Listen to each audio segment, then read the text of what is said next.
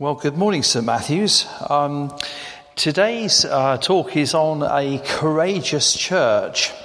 Now, some years ago, um, I was visiting a, a, young friend of mine when we were both lads, and um, the uh, Jerry, his name was, had, um, and his family had just picked up a new poodle.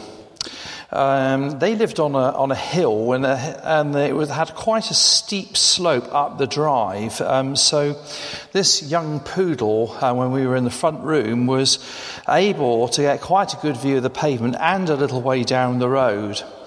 And, uh, and as it was looking out of the window, um, it saw coming up the pavement um, an Alsatian.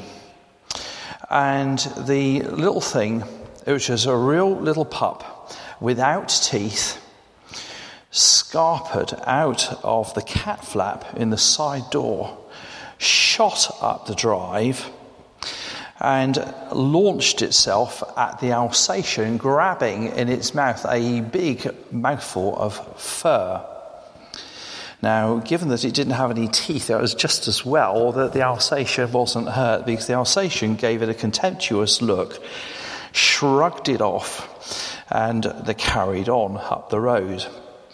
Now, my question is was the poodle brave or just plain stupid? So let's pray.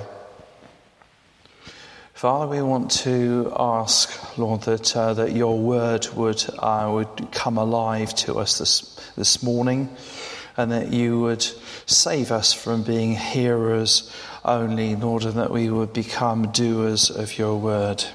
In Jesus' name, Amen. Well, uh, we've been doing a, a mini series of three um, talks based on the Beatitudes. Uh, the first week we did the contemplative church, uh, the thoughtful, prayerful church. In the second week, we did the compassionate church, the church that listens, that cares, that spends time with the hurting. And finally, this week, completing the set, we're doing the courageous church. Now, if you know your New Testament, you might be forgiven for questioning where we are exhorted to be courageous because it's actually not mentioned as such in the Beatitudes, which is the passage that we're really taking all of this, uh, these three talks from. We did, of course, do the reading from Joshua, it's a very well known quote about being strong and courageous. Um, and of course, Joshua had very good reason to, to need it at the time. So, leading uh, a people that had no leadership experience of, was needing to be not only a prime minister to uh, the people, but also a, uh, an admirable admiral, if I can get that out, or, uh, or a, a, um, a general to an army. Well, if you look a little harder into the Beatitudes, a little closer, then courage is in fact a thread that's implied. It's a thread that's woven through the fabric of the New Testament, and it's a, an undercurrent, if you like, within the Beatitudes. So, what is courage? Was the poodle courageous? Now, having taken a straw poll um, at a different time, um, then what we find is that everybody thinks that the poodle was a bit dim. And I have to say that, uh, that I agree with that. And that's our cue, really, to check out the definition of courage. So the dictionary has it um, the, uh, that courage is the ability to do something that frightens us.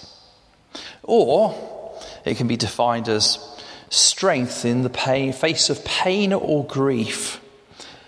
Well, whichever your preferred take on it, in either case, um, given the emotions of fear or pain or grief, we know that the easy thing to do in most situations is actually to back off, maybe to lick our wounds, or maybe to hide. Now, our little poodle, of course, was too young to have any appreciation of the possible consequences and therefore had no fear at all. And if you have no fear, you can't qualify as being courageous. So the poodle was just dim, really, because real courage is a superhero free zone.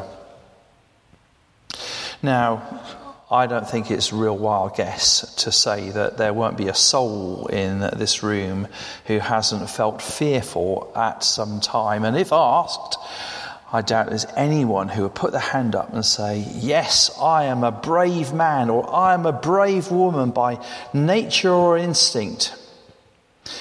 But we can learn courage, and it's a growth issue.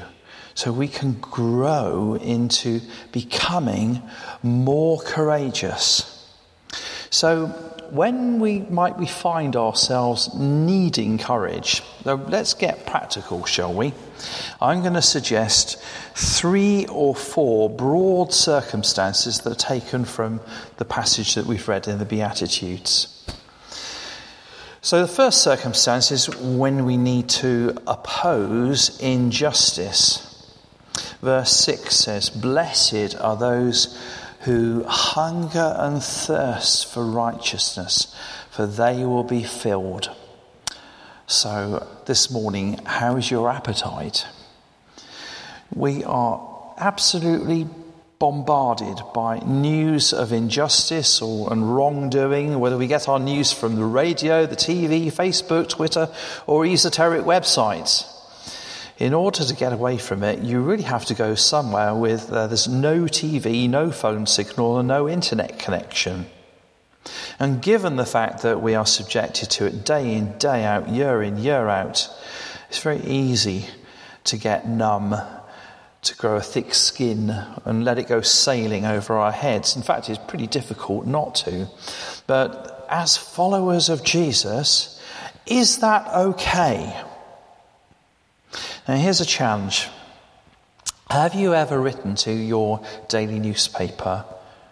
Have you ever protested about an injustice to your MP? Of course, you might get published.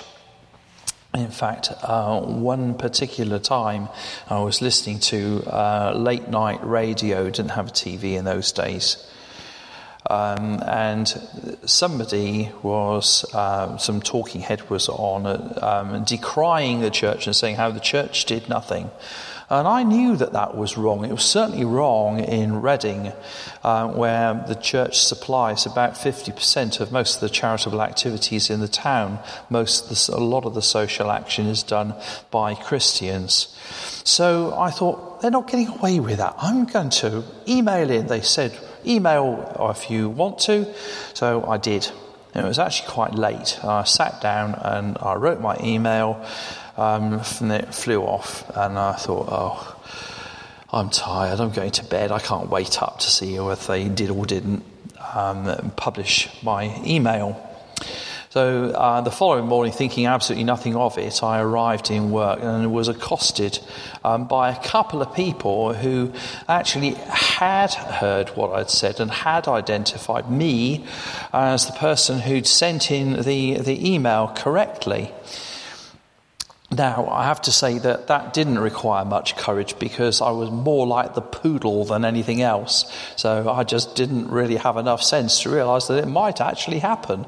But it, it did, and no harm done. Although, generally, if you do realize that you might get published, it is a courage issue to put yourself out there. Um, but I'd add a very important footnote that we need to be very wise and, dare I say, choosy about the battles that we, we actually decide to fight. But sometimes injustices happen under our, our very nose. So, do we then let injustice go unchallenged? If you see a school child who's getting bullied on a bus by some teenagers, do you keep your head down? Or do you intervene because it's a risk? And the least that will happen is that you'll get a mouthful of abuse. Uh, needs courage, doesn't it? Or if you work for a big employer where they still have a canteen, most works canteens have gone now, but some still have them. And there's a, a man who has no social graces and seriously needs a bath, and he's being sneered at as usual in the works canteen, and he's sitting alone.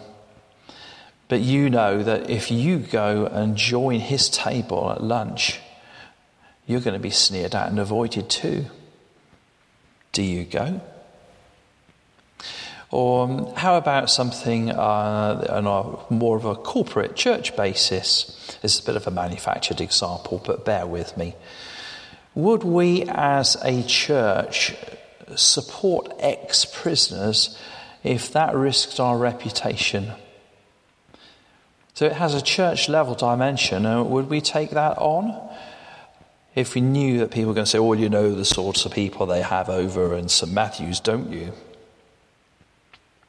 Well, here's another um, possible example that might need courage, and that's when we need to fight evil. So, verse 8 Blessed are the pure in heart, for they will see God. As the years roll on, I find myself thinking about this a lot. Another verse says that without holiness, no one will see the Lord. And I want to see him. I want to be pure in heart. Some of you might know the old hymn that's rarely sung these days. It goes, Eternal light, eternal light. How pure the soul must be. When placed within thy searching sight, it shrinks not, but with calm delight can live and look on thee. Now, as regards evil, charity begins at home. It can be hard and painful and humbling to let the Holy Spirit shine a light on the bits of your character that still don't bear scrutiny. And yes, you guessed it, it takes courage, doesn't it? It also takes courage to fight governments and authorities on behalf of the voiceless. It takes courage to stand out and say no to an unjust war. Sometimes it needs courage to write a protesting letter against the unjust detention of prisoners of conscience, Christians being the largest group. When there's a chance that your name may end up on someone's blacklist, is it worth it? I think so. Or how about the courage that's required? when we need to bear testimony to Jesus. Verse 9 Blessed are the peacemakers, for they will be called children of God. Now, peacemaking comes in a variety of shapes and guises, but the aspect I feel to focus on briefly is the most important of the lot, which is peace between mankind and God. So, one job we all have is to broker the reconciliation between people and God from whom they are estranged. Now, of course, the initiative was God's through Jesus' death on a cross, but the world will never get this message if we don't tell them. It's our job to tell people of our own experience of Jesus. That's why the Bible says that we all have the ministry of reconciliation. And does that take courage? Well, yeah, of course, you bet it does. But most of us worry far too much about what others think of us. Does it really matter if they think we're nuts and they laugh at us? Are we embarrassed about following Jesus? That's a fair question, isn't it? And we need courage if we end up facing persecution. Verse 10 Blessed are those who are persecuted because of righteousness, for theirs is the kingdom of heaven. The majority of Christians to have died for their faith across 20 centuries died in the 20th century. That's partly because of world population but it's also partly because of the sheer numbers of countries that loathe Christianity. Open Doors have a top 10, and I recommend visiting their website, which is opendoorsuk, all one, dot org. opendoorsuk.org. To quote from one web page, over 200 million Christians around the world are persecuted because of their faith. They are beaten, killed, forcibly detained, denied education or job opportunities.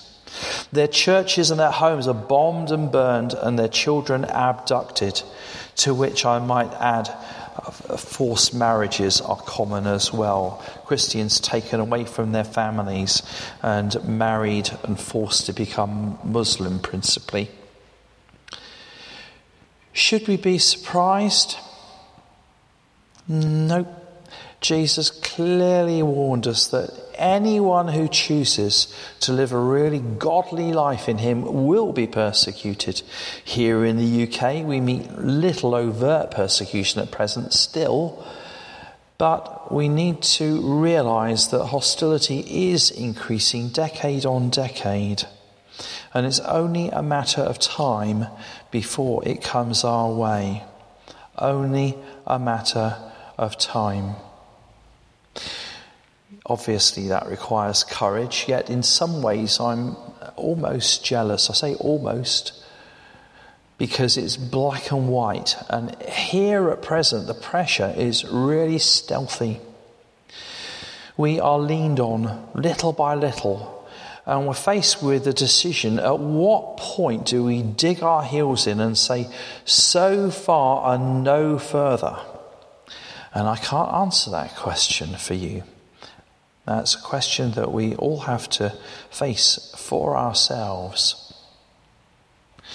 So let's uh, wrap this up and just for give you some take home points. So I'd like to conclude with a bit of an encouragement as well. There is uh, no point in feeling compassion if it never leads to action. So my personal favorite verse is not John 3:16. It's 1 John 3:18, which says, "Dear children, let us not love with words or tongue, but with actions and in truth. It is built in that courage means the courage to act.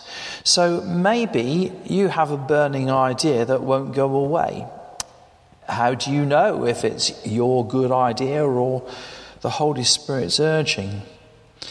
Well, the answer is that uh, it's more likely to be the Holy Spirit's urging if it is birthed in prayer. It's anything that is worthwhile and will ultimately make an impact for the kingdom must be birthed in prayer. Secondly, another little clue is that it will almost certainly spring directly from compassion because God's heart is compassionate for the helpless and the struggling, which makes a nice link, of course, to last week. Thirdly, we should expect opposition. We shouldn't be surprised.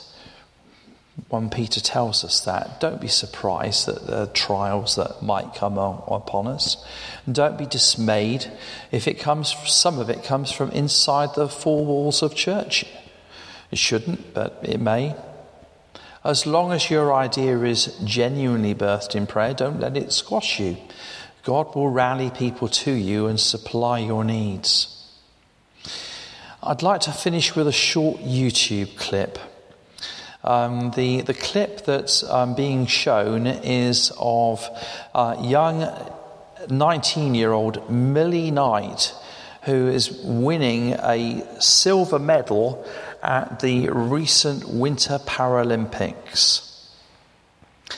Now, this is a lovely parable because what you see in this clip is of the sighted guide going down in front of this partially sighted um, a skier who, actually, in Millie's case, had 10% vision, just 10%.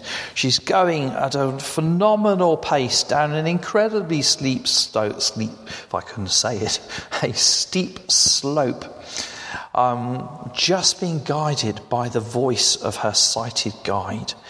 And Jesus is our sighted guide. He's our instructor. And wherever he goes, we follow. But he goes first. He leads. He doesn't drive. And however scary things look, we know he's been there first.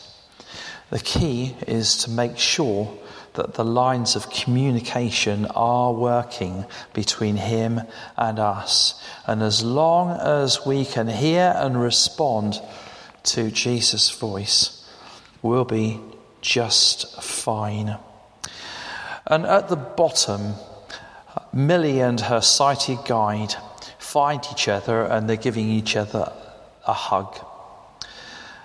One day we will meet Jesus, we will see him face to face, and he will say, hopefully, Well done, good and faithful servant. I want to hear that. And he will give you a hug. And at that point, everything will have been worth it. Amen.